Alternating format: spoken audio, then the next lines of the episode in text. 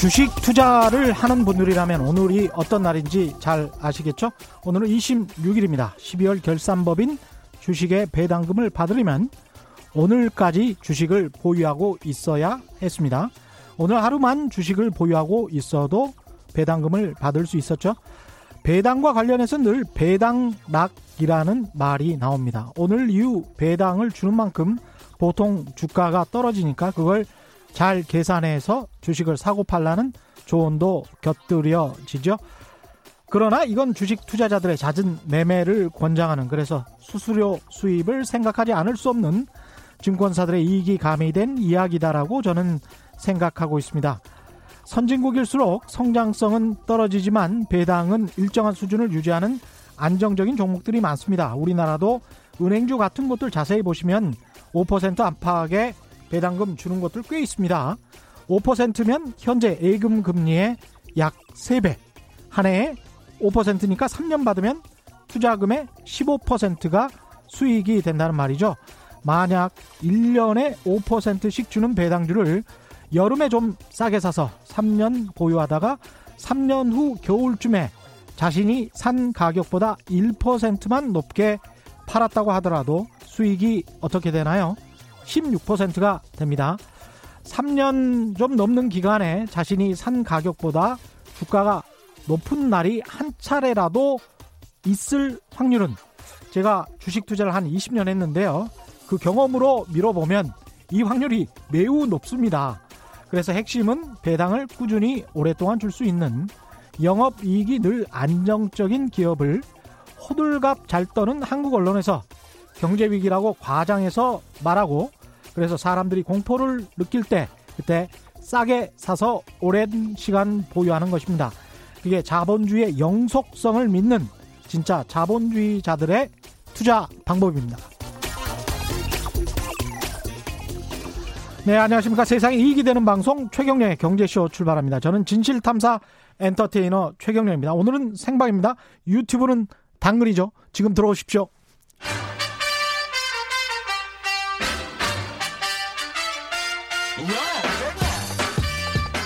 최경영이 원하는 건 오직 정의. 경제 정의를 향해 여러 걸음 깊이 들어갑니다. 최경영의 경제 쇼. 네, 어려운 경제 이야기를 위해 쏙쏙 재밌게 풀어주는 홍춘욱의 경제 금융 이야기. 홍춘욱 EAR 리서치 소장과 함께합니다. 안녕하십니까? 네, 안녕하세요. 반갑습니다. 예, 반갑습니다.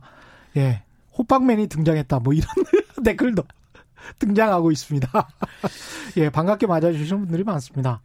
예, 최근 발표된 음. 미국 소비 지표를 보면서 이제 미국 경제를 오늘은 좀 파헤쳐 주실 것 같은데 네. 어떠십니까? 예. 어, 예, 이보다 더 좋을 수가 없다. 미국 경제가요? 네, 너무 예. 부럽습니다. 아, 그렇군요. 예, 좀 성장률이 둔화되고 있었어요. 실제로 상반기 한 3% 정도 성장률 나오던 게 음. 3분기 그러니까 이제 9월부터 그 이, 이전에 예, 있었던 분기들 뭐 7, 8, 9월 정도 예. 이 정도 되는 분기가 이제 3분기인데 3분기 성장률이 2.1%까지 떨어졌으니까 아. 성장률이 좀 둔화돼서 이거 좀 어려워지는 거 아니냐 음. 이런 걱정들을 많이 했는데 이제 이번에 발표됐던 이제 11월 미국의 경제 통계들을 딱 보니까 예. 어, 개인 소득 그러니까 사람들이 가지고 있는 돈 중에서 얼마나 이제 이 소득을 있어야 소비를 할 수가 있으니까 그렇죠. 사람들이 뭐 돈이 늘지 않고서야 소비를 할 수 없는 거잖아요. 음. 그리고 그 사람들이 소비를 해야 세상이 돌아가는 건데 이 소득 개인들의 가계 소득들을 살펴보니까 전월 대비 0.5% 정도 뭐 연간으로 늘었다. 하면 한 6% 이상 되는 아. 아, 연율로 생각해 보면 이거 엄청난 거죠. 그러니까 전월 대비 0.5%니까 상당히 높은 거죠. 한 달에 0.5%가 늘었다. 늘었다. 그러니까 소비는 0.4%. 어. 예, 그 흑자가 더 난 거죠. 그렇죠. 아, 그러니까, 그러니까, 소비에 비해서 소득이 더 는 거네요. 예, 거기다가 예. 뭐 소비자 기대 지수나 신뢰 지수 이런 걸로 이제 번역되는 예. 미시간 대학교에서 이제 매달 발표하게 되는 소비자 기대 지수 이런 예. 것들을 이제 발표를 하게 되는데 그 소비자 태도 지수, 기대 지수도 99.3 뭐 거의 어 지난달이 96.8이었던 거 생각하면 뭐 굉장히 올라가는 그런 분위기입니다. 예. 그리고 뭐 여기 더 좋은 거는 물가가 또 안 오른다라는 거. 이렇게 경제가 좋으면 안 오른다. 예, 이렇게 경제가 좋으면 사실 좀 인플레이션 압력이 높아져야 되는데 다시 음. 말해서 물가가 불안합니다. 뭐 특히 요금이 오릅니다. 뭐 이런 이야기들이 막 들려야 마땅한데 예. 전월에 비해서 근원 물가라고 이제 그 물가들 중에서도 예. 변동성이 되게 큰 게 식료품이랑 에너지 물가가 좀 변동성이 크잖아요. 식료품은 날이 추웠냐 더웠냐 뭐 이런 거에 따라서 아무래도 음. 좀 곡물들의 재배라든가 또는 채소류 이런 것들의 수확량이 달라질 수 있으니까 가격 변동이 크고 예. 또 에너지 제품들 같은 경우는 이 겨울이 추우냐 이것 따라서 음. 천연가스 가격들도 등락하고 국제 유가 뭐 호르무즈 해협에 미사일을 쐈네 드론이 날았네 가지고서 급등락하니까 예. 이런 에너지 가격이라든가 식료품 가격을 제외한 물가를 근원 물가라 그러는데 이게 지난해 대비해서 0.1% 상승에 그쳤다. 예, 인플레이션 아주 안정적이다. 예, 그러니까 전년 예. 같은 경우에 비해서도 뭐 0.1.6%밖에 안 나오니까 음. 이뭐 완전 골디락스가 벌어지는 거죠. 좋겠습니다. 예. 부럽습니다. 이러니 뭐 주식시장이 사상 최고치를 연일 예. 경신하는 초강세 행진을 펼치고 있다라고 볼 수 있겠습니다. 왜 이렇게 좋습니까? 소비자 심리 지수도 굉장히 좋고.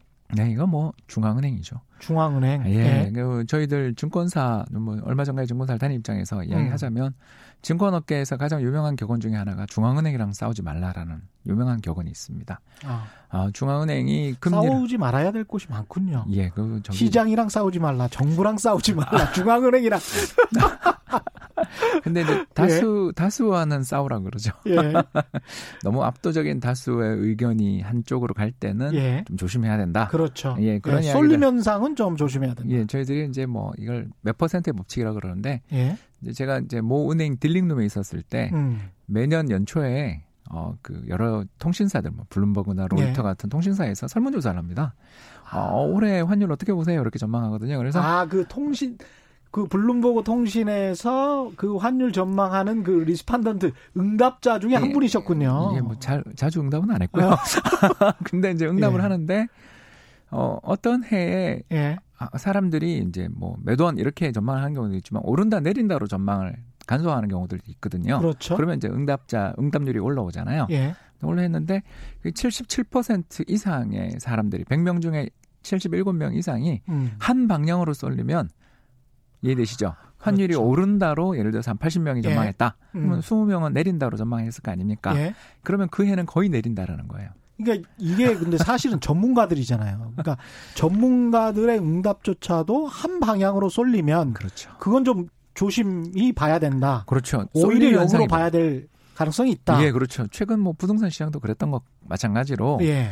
막 사람들의 마음이나 이런 것들이 확 간쪽 방향으로 쏠리면 그렇죠. 그에 대해서 반작용들이 반드시 나오거든요.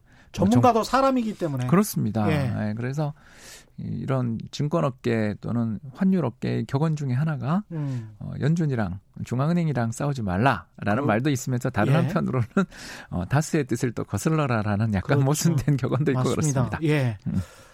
이게 왜 이렇게 좋냐 뭐 이런 이야기 하다가 지금 옆길로 약간 샜는데 네, 괜찮습니다. 예.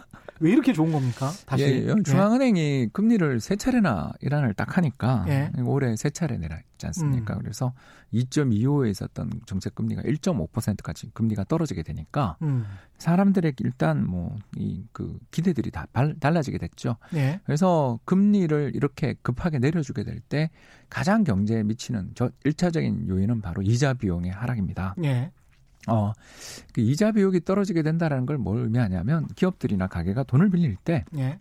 중앙은행의 이자와 연동되는 대출들이 흔히들 이야기하는 단기 이자율들입니다. 음. 가장 대표적인 게 뭐냐면 자동차 살때 음. 하는 그런 오토론이라든가 예. 아니면 카드 빌린다든가 예. 아, 이런 것들부터 시작해서 전부 다 예금 이자들이 떨어지는 가운데 대출 이자도 떨어지게 되면서 예. 그 과정에서 기업들이나 가게의 이자 부담들이 실질적으로 경감되고죠. 음. 그리고 실제로 제가 이제 조사를 해보니까 지난 한 50여 년 동안 어, 기업들이 부담하는 이자 비용, 매출액 대비 이자 비용이 떨어지는 해에 기업 실적이 나빠진 적이 없더라라는 거죠. 어.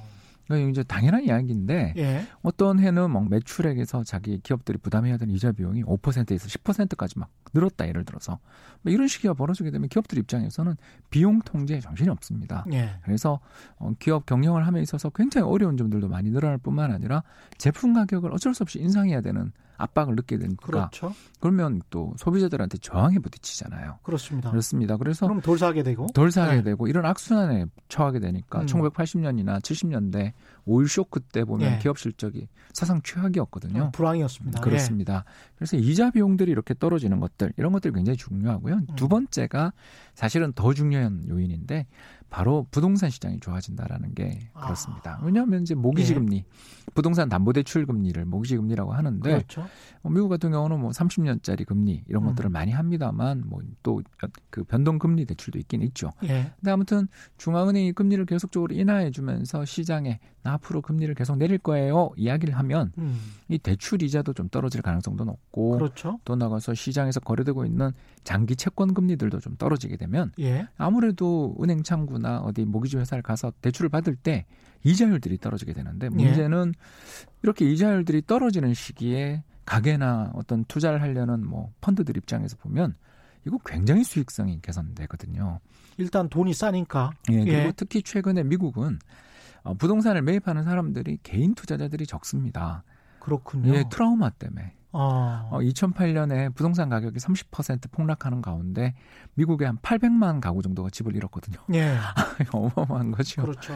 예, 800만 가구 정도가 집을 잃어서 연체를 하면서 그래서 전체 그 가구의 한 10% 가까이가 집을 잃어버리는 끔찍한 일을 겪었습니다. 예. 그러니까 사람들이 다 집을 안 사니까 무슨 일이 벌어지냐면 한국의 국민연금을 비롯한 전 세계 연기금들이 부동산 펀드에 투자를 해서 그 부동산 펀드들이 임대용 부동산들을 사서 임대를 놓으면서 수익을 올리고 있거든요. 예. 그런데 이런 기업들, 이런 연기금을 비롯한 장기 투자자들은 자기 돈만 가지고 절대 안 사요. 왜냐, 뭐 신용도가 너무 좋거든요. 음. 어, 이 사람들은 뭐 뒤에 국가가 있고 어마어마한 자산을 가지고 있으니까 금융시장에서 돈을 빌려줄 때 가장 최우대의 고객들입니다. 이런 부동산 펀드들이 어떻게 하냐 하면 돈을 빌려서 투자를 하는 레버리지를 일으킨다고 저희들이 이야기하는데 음. 차익 금리에 따라서 예를 들어서 임대 수익률은 한 6%로 고정돼 있는데 차익 금리가 예전에 3%였던 게 2%로 떨어졌다 그러면 예. 갑자기 수익성이 어마어마하게 개선되는 효과가 생기는 거죠. 음. 그러니까 최근 미국의 막 신규 주택 착공이라는 게 1년 내 최고치를 계속 경신하는. 아. 부동산 시장에서 막 선순환이 벌어지고 이제 음. 마지막 세 번째는 당연히 중앙은행이 금리를 세 차례나 인하를 한다 그러니까 사람들이 아 이제 경기 좋아지겠나라고 그렇죠. 기대를 하는 거죠. 아, 물론 뭐 2007년이나 2008년에는 예. 미국 중앙은행이 아무리 금리를 내려도 불황을 막을 수는 음. 없었습니다만 아무튼 뭐 그런 경우들을 조금 제외하고 본다면 적어도 금리 인하는 시장 참가자들한테 와 중앙은행이 앞으로 돈을 많이 풀 거고 음. 경기를 살리기 위해서 노력한다라는 신호로 받아들여지는 측면이기 때문에 사람들의 기분 아까 말씀드린 소비자 기대 심리들이라든가 주식 시장에 대한 기대 심리들이 개선되는 효과들이 연쇄적으로 벌어졌다. 그래서 제일 먼저 시작된 건 뭐 당연히 어, 기업들의 실적 전망에 대한 개선들이 첫 번째였을 거고 두 번째는 부동산, 세 번째는 이제 드디어 소비 심리까지 이어지는 선순환이 최근에 좀 벌어지고 있다고 볼 수 있겠습니다. 그러네요. 근데 이렇게 만약에 우리나라 같은 경우도 이제 똑같은 비슷한 금리 인하기를 막고 있고 돈이 많이 풀려 있는 상황이고 앞으로도 계속 좀 지속될 것 같은 상황인데 음. 생각해 보니까 우리 같은 경우에 만약에 이제 대출 규제를 안 했다라고 하면 부동산 시장이 더 폭발적으로 아. 성장하거나 가격이 더 올랐을 가능성도 있겠습니다. 그렇게 보여지죠. 예. 예 제가 예, 뭐. 고시 경제적으로는 사실은 부동산 가격이 오를 수 있는 어떤 배경 같은 거는 상당히 있는 거네요. 어, 그러니까 인화물질이 가득한 그렇죠. 창고 같다라는 기분이 좀 드는 거죠. 어, 예, 인화물 질이 가득한, 가득한 창고 같다. 예. 그러면 잘, 누가 잘못해서 문이라도 잘못 뭐 해서 불똥만 좀 튀기면 팍 튈수 예, 있는 튀면 순식간에 불이 붙어버릴 수 있는 잠재력인데 이제 그 인화물질이 제가 말씀드린 유동성 아니겠습니까? 음. 경제 내에 존재하는 유동성이 되게 과도한데 예. 금리도 되게 낮고 투자자들이 그렇다고 해서 시장이나 이런 거에 대해서 절망하고 걱정을 하면 안 사겠죠. 예. 근데 부동산 가격 상승에 대한 기대 심리는 6년째 오르니까. 그렇죠. 어, 2014년을 바닥으로 해서 지금 6년째 오르고 있으니까 음. 부동산 시장이 앞으로 계속 오를 거다라는 기대도 충만해 있으니까 예. 이 조금만한 호재만 나와도 어. 시장이 바로 불이 붙어 버리는 거죠. 미국 같은 경우는 금리 인하가 불을 땡겼다고 볼 수 있겠고, 그렇죠. 음, 우리나라 같은 경우는 물론 음. 한국은행의 7월부터 시작된 한국은행도 두 차례 금리 인하도 있었지만, 음. 어, 제 생각에는 어, 주식시장이 작년에 되게 나빴잖아요. 예, 나빴다가 올해 상대적으로 예, 대체 투자가 없었다. 네, 그러다가 주식시장도 좀 회복되고 특히 전 세계 주식시장은 거의 올해 한 30% 가까이 올랐거든요. 음. 그러니까 전 세계적으로 주식시장이 붐을 일으키니까 불황에 대한 공포가 좀 진정된 것도 아 불황에 대한 공포가 음, 예, 진정됐다. 예, 작년까지만 해도 부동산 시장이 그 913 조치, 이른바 913 조치, 그 3기 신도시 개발한다는 그 조치 예. 이후에 갑자기 부동산 시장이 좀 얼어붙었잖아요. 예. 얼어붙었던 이유가 그 조치가 굉장히 강한 탓도 있었지만 음. 작년 10월부터 시작됐던 미국 주식 시장의 폭락 사태 때문에 세계 경제가 앞으로 나빠질 거다라는 걱정으로 음. 좀 어떻게 보면 위축된 면도 있었던 것이 예. 해외 여건까지 최근에 미 연준이 그러네요. 금리를 음. 인하하고 부동산 좋아지고 주식 시장은 사상 최고치를 경신하니 음. 뭐 이거 뭐 우리도 나쁘진 않네 정도 예. 이런 기대들이 부각되면 미래 수익 전망, 미래 소득 전망들이 그렇게 나쁘지 않은 상황에서 기자님이나 뭐 저나 예. 예를 들어서 내년에도 뭐 월급이 깎이기보다는 조금 오를 수 있고 좀또 나아지겠지. 나아지겠지 하는 생각을 가지면 아무래도 차임 여건도 좋으니까 금리가 되게 낮으니까 음. 이럴 때 부동산 시장에 좀 아무래도 투자해 보자라는 생각을 예. 갖기 마련이고 특히 한국은 이게 더 왜곡된 게 주식이 우리나라 주식이 세계 주식 시장에서 지금 제일 좀 부진한 편에 속하지 않습니까? 그렇죠. 그러다 보니까 예. 어, 주식 시장으로 또 돈의 유입도 좀 부족한 편이고 그래서 음. 우리 최 기자님 말씀하신 것처럼 이렇게 5% 이자를 주는 이 배당금을 주는 그런 좋은 배당주들이 사실 정말 너무 너무 많거든요. 예. 그런데도 불구하고 안 사잖아요. 예. 항상 그 뉴스 기사 금방 검색해 보시면 나와요. 예, 배당 유망 종목 뭐 이래 가지고 뭐 그냥 은행주라고 이야기를 예. 했습니다. 은행주, 정유주 과거에 그렇죠. 예, 예. 뭐또 너무 그 배당 수익률도 좋고 그러는데도 또 이익도 나쁘지 않은데도 불구하고 심리가 굉장히 우리나라는 주식은 위축되어 있는 반면 음, 부동산은 좀 살아 있다 보니까 음. 쏠림 현상이 좀 있었던 거라고 볼 수 있겠죠. 그 쏠림 현상. 근데 이제 2008년에는 그 전까지 이제 부동산 버블이랄지 이런 것들이 그 그때는 좀 그 큰 위기로 왔었는데 지금은 좀 다른 상황입니까? 그렇죠. 가장 그래요? 큰 차이는 물가. 물가. 네. 그러니까 이제 뭐 물가 왜 안정됐냐 이거는 좀 이따 이야기를 하더라도 예. 일단 어, 그때 당시 2008년 7년에는 1배럴의 국제 유가가 150달러까지 갔던 거 기억나시죠? 예. 그 중국의 음. 원유 수요 증가에 대한 기대들 속에서 막 투기성 자금까지 몰려들면서 원유 시장이 불타올랐잖아요. 예. 그래서 이라크 전쟁 때 2003년 이라크 전쟁 때만 해도 20불 30불 정도 있었던 게 150불 5배로 올라가니까 예. 전 세계 유동 자금들이 다 원유 시장에 몰려들어서 유가를 급등시키니까 어, 음. 유가가 상승하니 물가가 안 오를 수가 없잖아요. 왜냐하면 뭐 석유가 안 들어가는 게 없지 않습니까? 음. 그러면서 연쇄적으로 그때 당시 미국의 물가도 3% 선까지 막 올라가면서 중앙은행 입장에서 금리를 내리고는 싶은데 부동산 시장이 어려워 보이니까 야 이거 큰일 나겠다 싶어서 금리는 인하하는데 인하하는 속도가 재빠르지 못했던 거죠. 좀 과단성이 아. 없었던 거죠. 예. 물가가 너무 높은데 중앙은행이 책무라는 게 완전 고용과 물가 안정 그렇죠. 이거 아닙니까? 예. 근데 물가가 불안한데 여기서 금리를 인하하면 음. 되냐라는 반대의 목소리가 굉장히 높았고 그때 또 벤 버냉키라고 이 예, 턱수염 예, 예, 예. 할아버지 기억나시죠? 예. 이벤 버냉키 당시 벤. 예, 예. 예, 헬리콥터 벤. 예. 어, 벤 버냉키 당시 연준 의장이 또 임명된 지 얼마 안 돼 가지고 음. 카리스마도 좀 없었죠. 아, 맞습니다. 예, 그래서 예. 그린스펀의 그 후계자였기 후광. 때문에 예. 그래서 아무래도 그린스펀 시절에 금리를 마지막에 이제 퇴임 전에 좀 인상은 해 줬지만 음. 크게 적절하게 인상을 좀 못 해 놓은 상황에서 여기서 인하하는 게 말이 되냐라고 말하는 반대파의 이야기에 버냉키 의장이 좀 카리스마 또 리더십을 발휘 못했던 측면이 있었다면 뭐 했다면. 예. 이번 파월 의장은 작년에 금리를 네 차례나 올려놓고 음. 좀 어떻게 보면 자기 할 일을 해놓은 상황에서 물가가 안정되니까 아까 말씀드린 것처럼 소비자 물가 상승률, 근원 물가 상승률이 뭐 1%대 초반 중반밖에 안 되니까 예. 자신 있게 어, 경기 좀 나빠지는 것 같으니까 이럴 때는 저희가 insurance rate cut이라고 불렀거든요. 뭐냐면 보험성 금리 인하라고 음. 그렇죠. 부르는데 예. 경기가 나빠진 건 아니지만 음. 금 물가가 이렇게 낮을 때는 경기가 좀 걱정이 있으신 것 같으니까 인하해 드리겠습니다라고 어떻게 보면 서비스 차원의 그러네요. 금리 인하가 있었던 어. 거죠. 이번엔 좀 양상이 좀 다르군요. 그러니까 과거랑. 음, 뭐 그때에 비해서 부동산 시장도 음. 큰 조정을 받았다가 이제 그때 부동산 가격을 맞습니다. 좀 예, 회복하는 예. 정도인데 음. 같은 그때에 비해서 미국의 국민 소득은 훨씬 많이 올랐으니까 아. 아, 소득 대비 부동산 가격은 오히려 저평가돼 있는 상황에서 음. 중앙은행이 금리를 딱 인하해 주니까 음. 어떻게 보면 경기를 불황이 오는 거 아니야? 이렇게 걱정하고 있었던 사람들 입장에서는 아, 중앙은행이 주식이든 부동산이든 사도 된다는 신호를 준 것처럼 받아들이는 아, 그런 행렬들이 좀 그렇군요. 이어졌다. 볼 수 있겠습니다. 이번 상황은 얼마나 어떻게 다른지는 조금 더 자세히 설명을 해 주시고요. 4200님, 제가 주식을 10년째 하고 있는데 꾸준히 손해를 보고 있습니다. 안타깝습니다. 예. 특히 한 종목 그 말씀을 하셨는데 일거는 드리지 않겠습니다. 특히 한 종목을 5년째 가지고 있는데 배당은커녕 끊임없이 까먹고 있습니다. 오프닝에 하신 말씀은 지금까지 들어본 정보 중에 가장 확실한 투자 방법인 듯 싶습니다. 이런 말씀 하셨네요.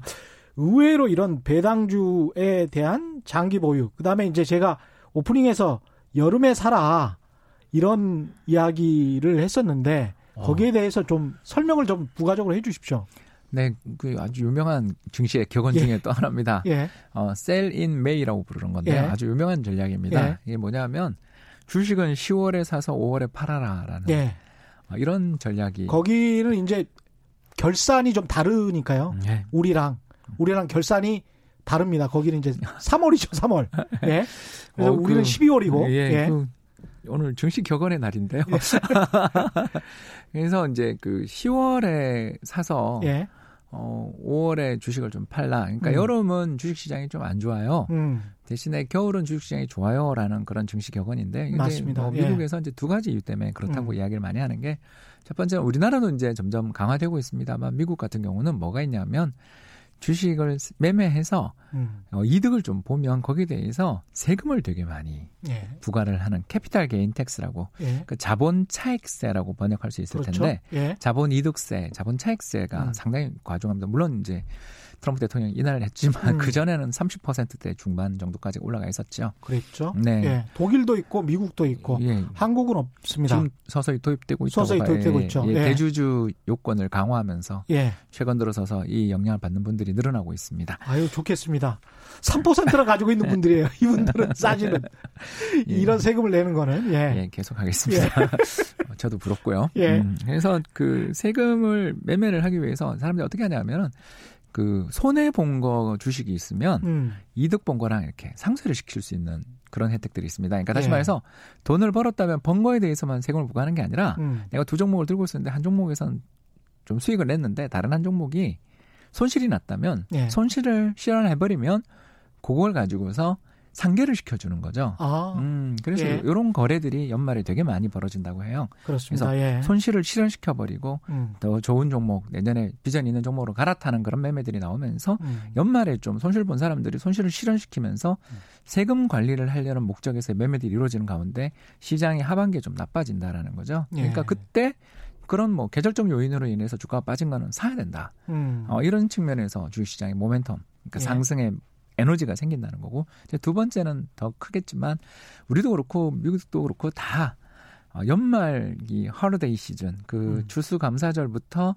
어, 내년 초에 있는 저 뭡니까 아주 큰 명절이 갑자기 안 떠오르는데 네, 설날 예, 설날 그리고 이제 미국은 이날 유럽은 부활절 연휴죠. 예, 부활절. 예. 예. 그까지 이어지는 그 매출이 전체 한 해 매출의 60% 정도를 차지할 정도로 크다고 합니다. 그렇습니다. 예. 예 연말 연시 매출이 워낙 크니까 음. 그래서 연말 연시 시즌에는 아무리 불황이고 좀 경기가 나빠도 좀 흥청 그렇죠. 분위기가 예 분위기가 올라오는 가운데 주식 시장에 자금들이 유입되거나 강세로 이어지다가 그 음. 에너지가 봄에 좀 고갈되는 경향이 있다. 그렇습니다. 예, 그렇게 이야기를 하면서 겨울에는 주식을 좀 들고 가는 게 좋다. 음. 그리고 그 에너지들이 좀 소진되고 난 다음에 사람들이 그렇죠. 이제 주식보다 밖으로 나가서 그렇죠. 놀려고 하는 날이 좋아지는 계절에는 예. 좀 주식을 안 사는 게 좋다. 이런 식의 매매를 권유하거나 그런 경우가 많은데 실제로 올해도 우리가 음. 좀 그랬던 것 같죠. 비슷했죠. 예, 특히 오, 이제 한일 무역 갈등이 있고 그래서 예, 6월에 잊을 예. 수 없죠. 그리고 예. 또 8월에 기억나시겠습니다만 중국과 미국 간의 무역 분쟁이 극에 달하면서 음. 중국을 그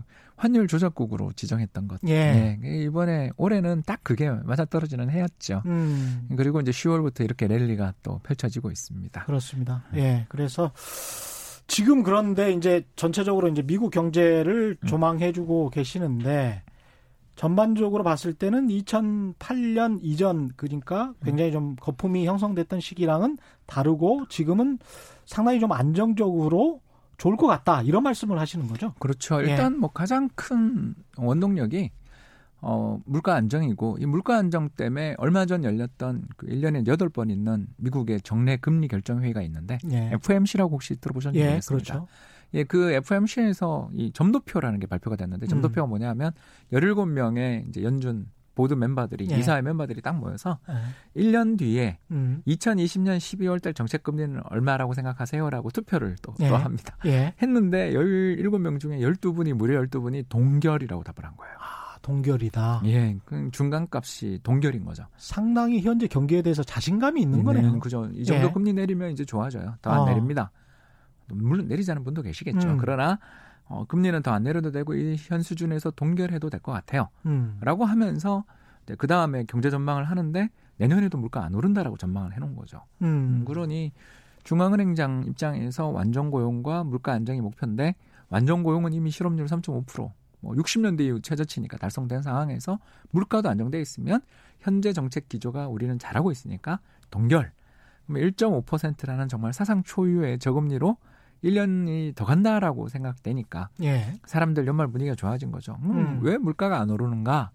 이게 참 의문을 품으신 분이 굉장히 많은 것 같아요. 왜냐하면 네. 미국이랑 중국이 관세를 25%씩 서로 부과하면서 그렇죠. 무역 전쟁을 했는데 그러면 어떻... 수입 물가라도 올라야 되는 게 예, 정상 물가도 아닙니까? 빠졌습니다. 어, 이상하네. 예, 이상하죠. 예. 그래서 이제 보면 일단 지금 미국보다 경기가 더 좋은 나라가 사실 잘 없으니까. 그러니까 중국조차도 예전에 8% 7% 성장하던 게 6%도 그 체감적으로는 5%라는 추정도 많이 나오거든요. 아무래도 사이즈가 규모가 다르니까요. 예, 예. 그래서 미국 경제가 2%를 가지고 둔화됐다고 그러는데 음. 우리는 사실 내년 성장률 2% 나올지도 지금 걱정하고 그렇죠. 있는 상황에서 보면 한국보다 미국이 좋거든요. 예. 그러다 보니 전 세계의 자금들이 달러로 몰려들면서 음. 달러가 강세. 우리도 환율 올해 뭐 예. 1240원까지 한번 갔잖아요. 음. 그러니까 수입 물가가 떨어지는 거죠. 왜냐하면 자기 통화가 되게 강하면 수입 물가가 못 오르는 거죠. 그러니까 미중 무역 분쟁에서 관세를 아무리 뭐10% 25%를 부과해도 음. 달러가 강세니까 투자자들 수출하는 사람들 입장에서는 미국에 아예 좀 마진 깎아도 저기 수출하는 게 저기서 대금 결제될 때 가치가 오르기 때문에 이익이야. 거기다 이렇게. 국내 소비자들도 불평 불만을 할 게 없네요. 네, 그렇죠. 수입 물가도 안 오르니까. 여기다 이제 두 번째가 네. 우리 뭐 11월 11일 때는 광군절 하면서 저기 중국의 알리바바 매출을 이야기하고 음. 연말에는 또 어, Black Friday, Cyber Monday 매출이었다 다 이런 이야기를 하잖아요. 네. 그런 것처럼 이 Cyber Monday라는 말이 생긴 지 얼마 안 됐지만 이미 다 정착됐지 않습니까? 그렇죠. 온라인 기업들이 추수감사절 앞두고서 어마어마하게 물건을 비축해놨다가 잘 안 팔리는 거 있으면 그 다음 날부터 음. 할인폭을 크게 확대하면서 물건을 파는 그 과정에서 1년에 뭐 최대의 세일즈 그렇죠. 행사들이 벌어지는 거죠. 이렇게 아마존을 비롯한 수많은 온거래 상, 온라인 상거래 업체들이 비중들이 경제에서 계속 높아지게 되니까 음. 경제에 두 가지 변화를 주게 되더라라는 거죠. 어떤, 이 어떤 변화냐면 예? 첫 번째는 가격표를 굉장히 신속하게 바꿔단다. 가격표를 신속하게 바꿔단다. 예. 이건 좀 배웠으면 좋겠어요. 예, 옛날에는 예. 그, 그, 뭐, 이제 특히 가구라든가 냉장고라든가 이런 것들 오프 매장의 가격이 예. 예, 대략 언제 교체가 되냐면 예전에 음. 지금으로부터 한 10년 전에는 14달에 한 번 교체됐대요. 음. 왜냐하면 한 번 갖다 놓는데도 되게 무겁고 예. 그렇지 않습니까? 예. 그 메뉴를 표시하고 하는데 또 가격표라는 것 자체를 한번 설정할 때 굉장히 고심해서 가격을 달 다음에 예. 잘 수정 안 하는데 음. 아마존은 그런 거 없잖아요. 그렇죠. 그렇죠. 우리나라에 그렇죠. 뭐 예를 들어서 전자상거래 업체들 그런 거 없지 않습니까? 그렇죠. 예, 뭐 좀 안 팔린다 싶으면 바로 다음 날 음. 20% 할인, 30% 할인할 때도 있고 또 반대로 예. 너무너무 인기가 좋으면 할인폭을 복원시켜 버리잖아요. 그렇지 않습니까? 예. 그런 식으로 유연하게 그래서 가격의 조정 주기들이 굉장히 빈번해져 가지고 전체 모든 매장에서 전국에 있는 오프라인 매장조차도 이제는 가구나 이런 냉장고 같은 물품조차도 4, 5개월 안에 한 번씩 1년에 3번씩 교체를 하는 시기로 아. 경쟁이 굉장히 촉진되는 거죠. 네, 소비자의 수요대로 입맛대로. 네, 그리고 또또 달러의 강세에 따른 음. 수입 물가의 상승이 억제되는 환경에서 예. 해외에서의 물품 조달을 늘린다든가 하는 식으로 그런 거를 자연스럽게 즉각 즉각 반영해버리는 거죠. 예. 그래서 예. 물류 시스템들이 개선되어 있는 측면도 있겠지만 음. 역시 뭐 제가 봤을 때 가장 중요한 건 경쟁이 촉진되고 시장이 굉장히 효율적으로 예. 경제학자들이 좋아하는 효율성이 올라간 거고 다르게 이야기하면 오프 매장들이 어, 굉장히 어려움을 겪을 수밖에 없는 경쟁력이 떨어질 수밖에 없겠습니다. 또 비용을 많이 지불해야 되는 거겠죠. 그렇죠.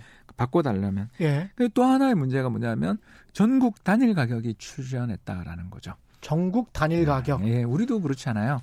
뭐 지방마다 가면 서울에서 팔리던 물건이랑 지방의 물건들이 좀 다른 경우들도 있고 있습니다. 특히 뭐좀 예. 작은 음식 가격 예, 음식 가격도 그렇고 예. 뭐 물건 굉장히 다르잖아요. 그렇죠. 근데 이제 온라인을 비롯한 이런 다양한 채널들이 막 들어오면서부터 음.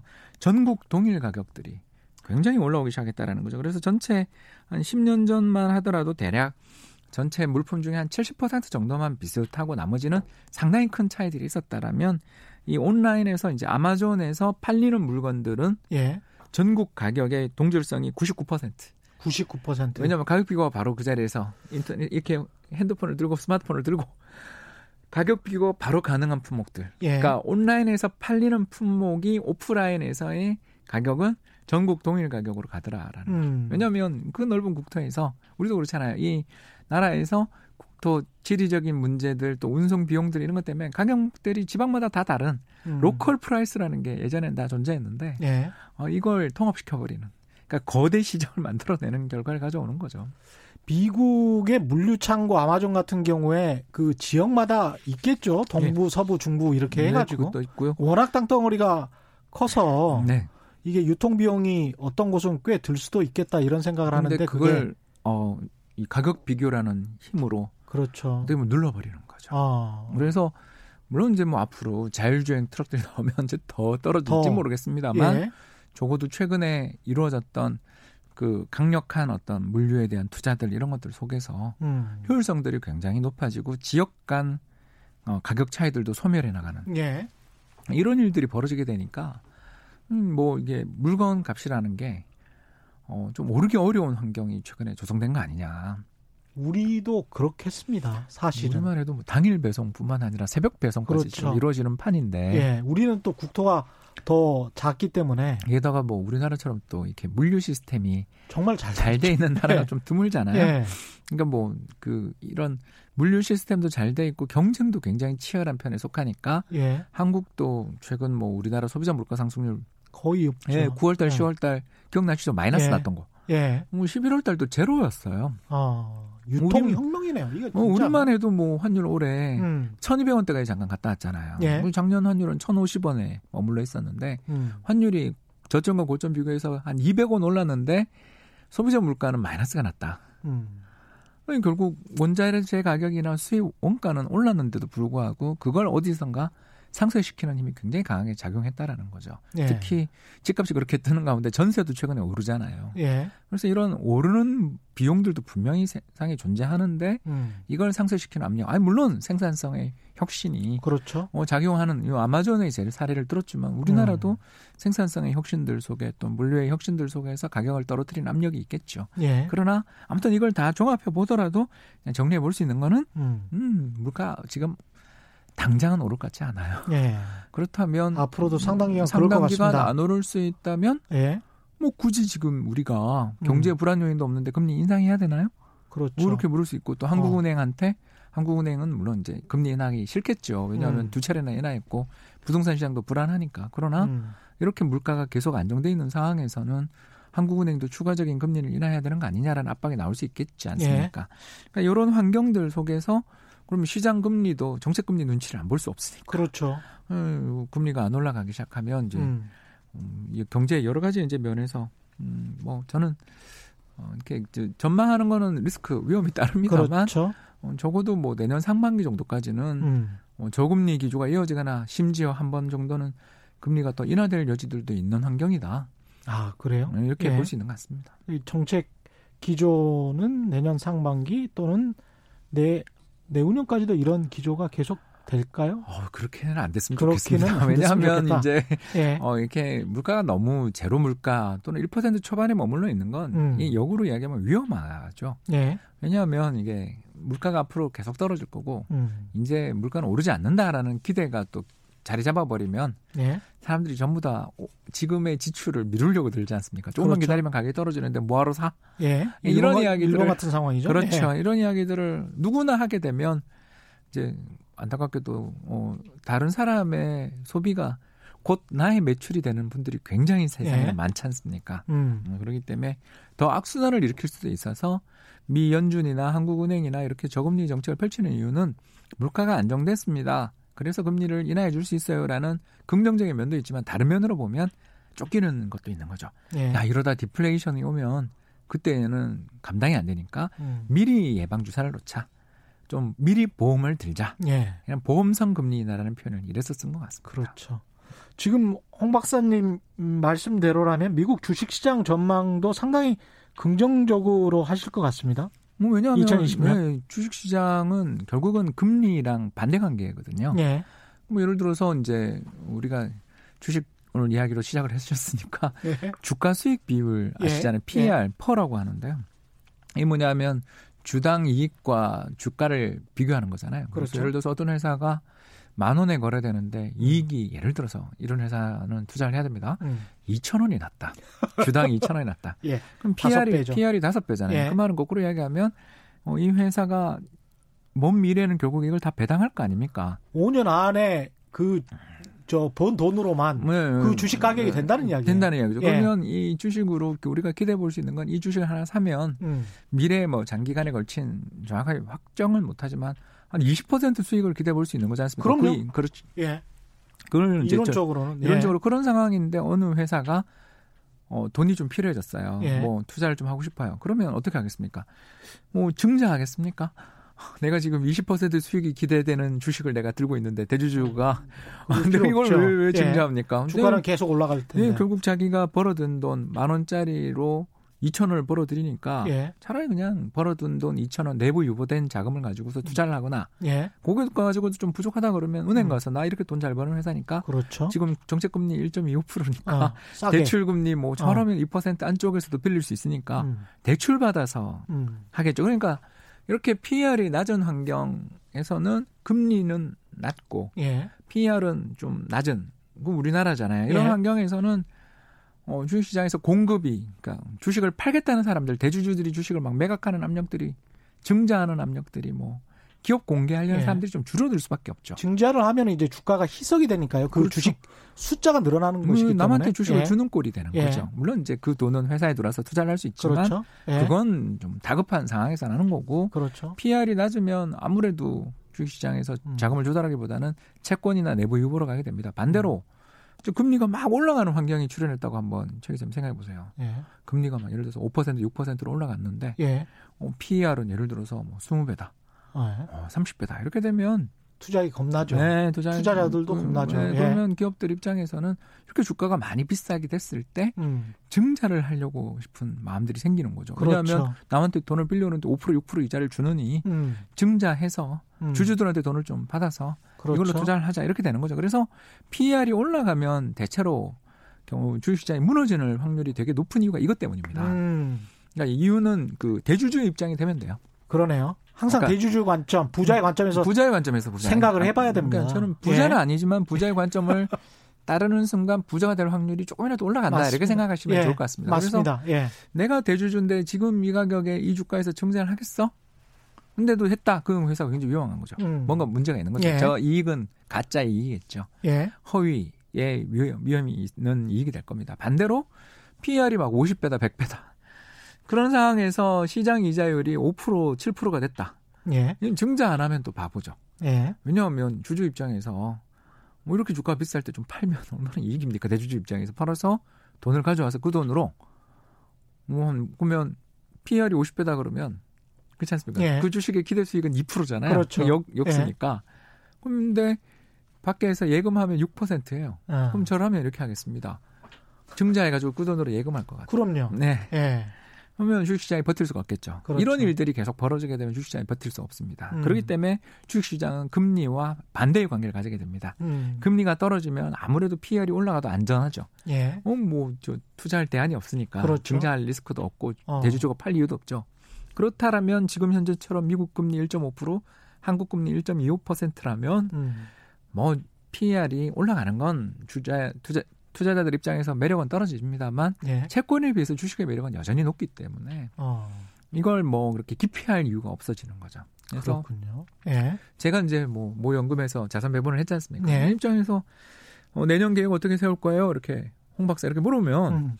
저한테 막, 이게 미국 주식이 많이 올랐지만, 아직 채권 금리 대비 주식 투자의 매력은 높습니다. 어. 어, 따라서 크게 줄일 필요는 없을 것 같습니다. 그냥 올해대로 계획대로 하시죠. 좀 조정은 있을 수 있어도 큰 뭐 다른데 시급하게 가야 될 이유를 못 찾겠습니다. 정도 이야기들이 오가지 않았을까. 어. 음, 그렇게 생각할 수 있겠습니다. 예, 2666님. 홍 박사님의 국내 부동산 견해는 제 생각에는 정확했다고 봅니다. 새해 부동산 전망 핫한 곳도 핫한 곳은 무슨 곳인가요? 좀 전망 부탁드립니다. 예. 아유, 조금 조정을 받겠죠. 좀 조정을 받을 것이다. 아, 예. 너무 뜨거웠어요. 너무 뜨거웠다. 음, 예, 그 정부의 정책 타이밍은 저는 좋았다고 생각합니다. 예. 어, 그러니까 정책의 내용에 대해서는 할 말은 있을 음. 수 있습니다만 예.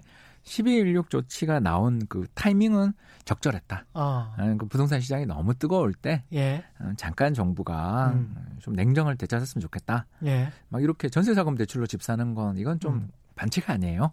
이렇게 얘기한 거죠. 불안하다. 가계 음. 부채를 음. 너무 키우고 있는 것 아니냐 예. 이런 예. 어떤 불안감도 있었을 것 음, 네, 같습니다. 불안감도 예, 있고 당국 같은 경우 또 당국 입장에서 예. 어그 조금만 기다려주면 예. 3기 신도시도 나오고 그럴 예. 텐데 뭐 그렇게 마음이 급해요. 너무 조급한 마음 갖고 계시는 거 아니에요? 시간 벌기. 네, 시간 예. 벌기 차원에서 또 정부 입장에서 또 다른 대응들을 또 준비할 수 있는 음. 계획들도 있을 수 있고 예. 그런 차원에서 저는 너무 뜨거웠을 때 일단 예. 좀 약간 물을 뿌린 측면에서 조정은 있을 수 있다. 그런데 음. 어, 주식 시장이 뭐 굉장히 올라가지 않는다. 예. 우리나라 가계가 대안이 지금 투자 대안이 부동산 말고는 다들 눈이 네, 눈이 부동산으로 지금 너무 집중되고 있어서 좀 과열의 어떤 징후만 좀 진정되면 또 음. 돈이 갈 가능성을 배제할 수 없다. 그래서 저는 내년도 뭐 부동산 시장이 그렇게 나빠 보이지는 않는다. 음. 이 정도 보고 있습니다. 그러니까 정부도 이걸 부동산 말고 다른 곳으로 돈이 쏠릴 수 있도록 특히 주식 시장이나 금융 시장이나 음. 특히 이제 투자 자금으로 좀 많이 갈 수 있도록 아, 네, 그런 물꼬를 네. 터줘야 돼요. 아, 그좀 해주세요. 예, 물꼬를 정말 터줘야 예, 그, 그, 돈이 뭐 사실은 수익을 찾아가는 게 돈이거든요. 어쩔 네, 수가 없는 것이기 때문에 네, 주식 투자를 할 때 있어서 투자자들이 좀 장기 투자를 할 수 있게끔 음. 뭐 예전에 그 좀 오래됐습니다만 근로자들 특히 네. 어, 월급 받으시는 분들의 장기 주식 투자를 유도하는 그런 제도들 기억나시죠? 맞아요, 맞아요. 그런 거 있었습니다. 세액 공제도 예. 있었고 뭐 그런 제도라든가 그래서 또 더 나가서 벤처 기업 투자하면은 뭐 소득 공제를 좀 받고 예, 그런 거 있었습니다. 또뭐 예. 금액의 한도를 준다든가 뭐 매덕 이하 정도이면서 예. 장기 보유하신 분의 배당 소득은 감면을 좀 많이 해준다. 그렇죠. 아니면 분리과세 물론 이번에 이제 리츠는 예. 분리과세 하기로 됐습니다만 예. 리츠만 그렇게 혜택을 주지 말고 그렇죠. 어 배당을 많이 주는 기업들이라거나 아니면 장기 보유하신 분들에 대해서는 음. 주식에 우리 어, 최 기자님 이야기하신 것처럼 뭐 배당주들이라든가 이런 그럼요. 것들이 장기 보유하기 좋잖아요. 예. 음, 그런 종목들에 대해서는 좀 이렇게 어, 분리과세라든가 아니면 자본 차익 과세에 예. 대해서든가 아니면 어, 저기 또 배당소득세 같은 부분에 대한 감면이라든가 그렇죠. 이런 것들 혜택들 그리고 더 나가서 미국처럼 퇴직연금 계좌들을 매매할 때 음. 거기에 관해서 세금이라든가 이런 것들을 좀 유예해 줘서 음. 세제 혜택들을 주면 이 퇴직연금이나 개인연금에서 주식을 투자할 수 있게 물론 이제 개별 종목은 힘들겠지만 예. 펀드로 투자를 할 수 있게 해서 그 펀드에 대해서는 또 상당히 세제 혜택들을 좀 강화해 준다든가 예. 여러 가지 방식들은 있을 수 있거든요. 물론 고용을 사실 좀 늘리면 어떤 뭐 주주들이 충분히 뭐 투자를 해가지고 세제 혜택을 받을 수 있게 한달지 뭐 이런 음. 방식도 있을 수가 있겠고 예, 그뭐 예. 그 주주들은 그것도 좋아하시겠지만 예. 아마 이제 그 사람 뽑으면 예. 그만큼 비용이 늘어나니까 비용 공제를 해주는 그렇죠. 법인세 공제를 어. 확대해 준다든가. 그렇죠. 그런 방법도 예, 그런 것도 있고. 충분히 윈윈이 될 수 있는 방식이죠. 그렇죠. 물론 이제 정부의 입장에서는 예. 세수 걱정을 좀 해야 되지만 예. 부동산에서 굉장히 많이 올리겠다고 공언하셨으니까 어, 다른데 좀 인센티브를 줘서 작으면 물꼬를 터주는 것도 음. 순리가 아니겠는가 생각합니다. 그렇습니다. 유연하게 발상을 해야 될 것 같습니다. 꼭 경직돼서 뭐 이렇게 꼭 해야 된다 음. 이런 말씀 드리는 것은 아니고요. 오늘 말씀 감사고요. 그 시간이 별로 뭐한 10초, 20초밖에 안 남았는데 2313님 어차피 가봐야 아는 거라면 좀 밝은 전망 들어보고 싶은데 이제까지 거의 밝은 전망이었죠. 예, 좀 예. 굉장히 밝습니다. 예, 미국 시, 장 전망도 상당히 지금 밝은 전망이었고요. 근데 이제 불안 요인은 어떻게 특별한 건 없을까요? 일단 앞서 말씀드린 것처럼 음. 주가 너무 많이 뜨는 게 그게 그게 아까 말씀드린 것처럼 이제 리스크가 커지죠. 예. 주가가 오르면 오를수록 음. 사실 위험은 커지니까 예. 사실 이제 미국 주식시장 한 거의 30% 올랐거든요. 예. 그래서 이런 주가의 급등세가 너무 장기화된다라면 오히려 좀 조정의 가능성은 있다. 또 두 번째는 기업들이 돈을 빌리기가 너무 좋잖아요, 최근에. 예. 그래서 회사채 시장에서 어떤 신용 이벤트, 그러니까 이벤트라는 게뭐 별거 아닙니다. 이자 지급을 좀 늦추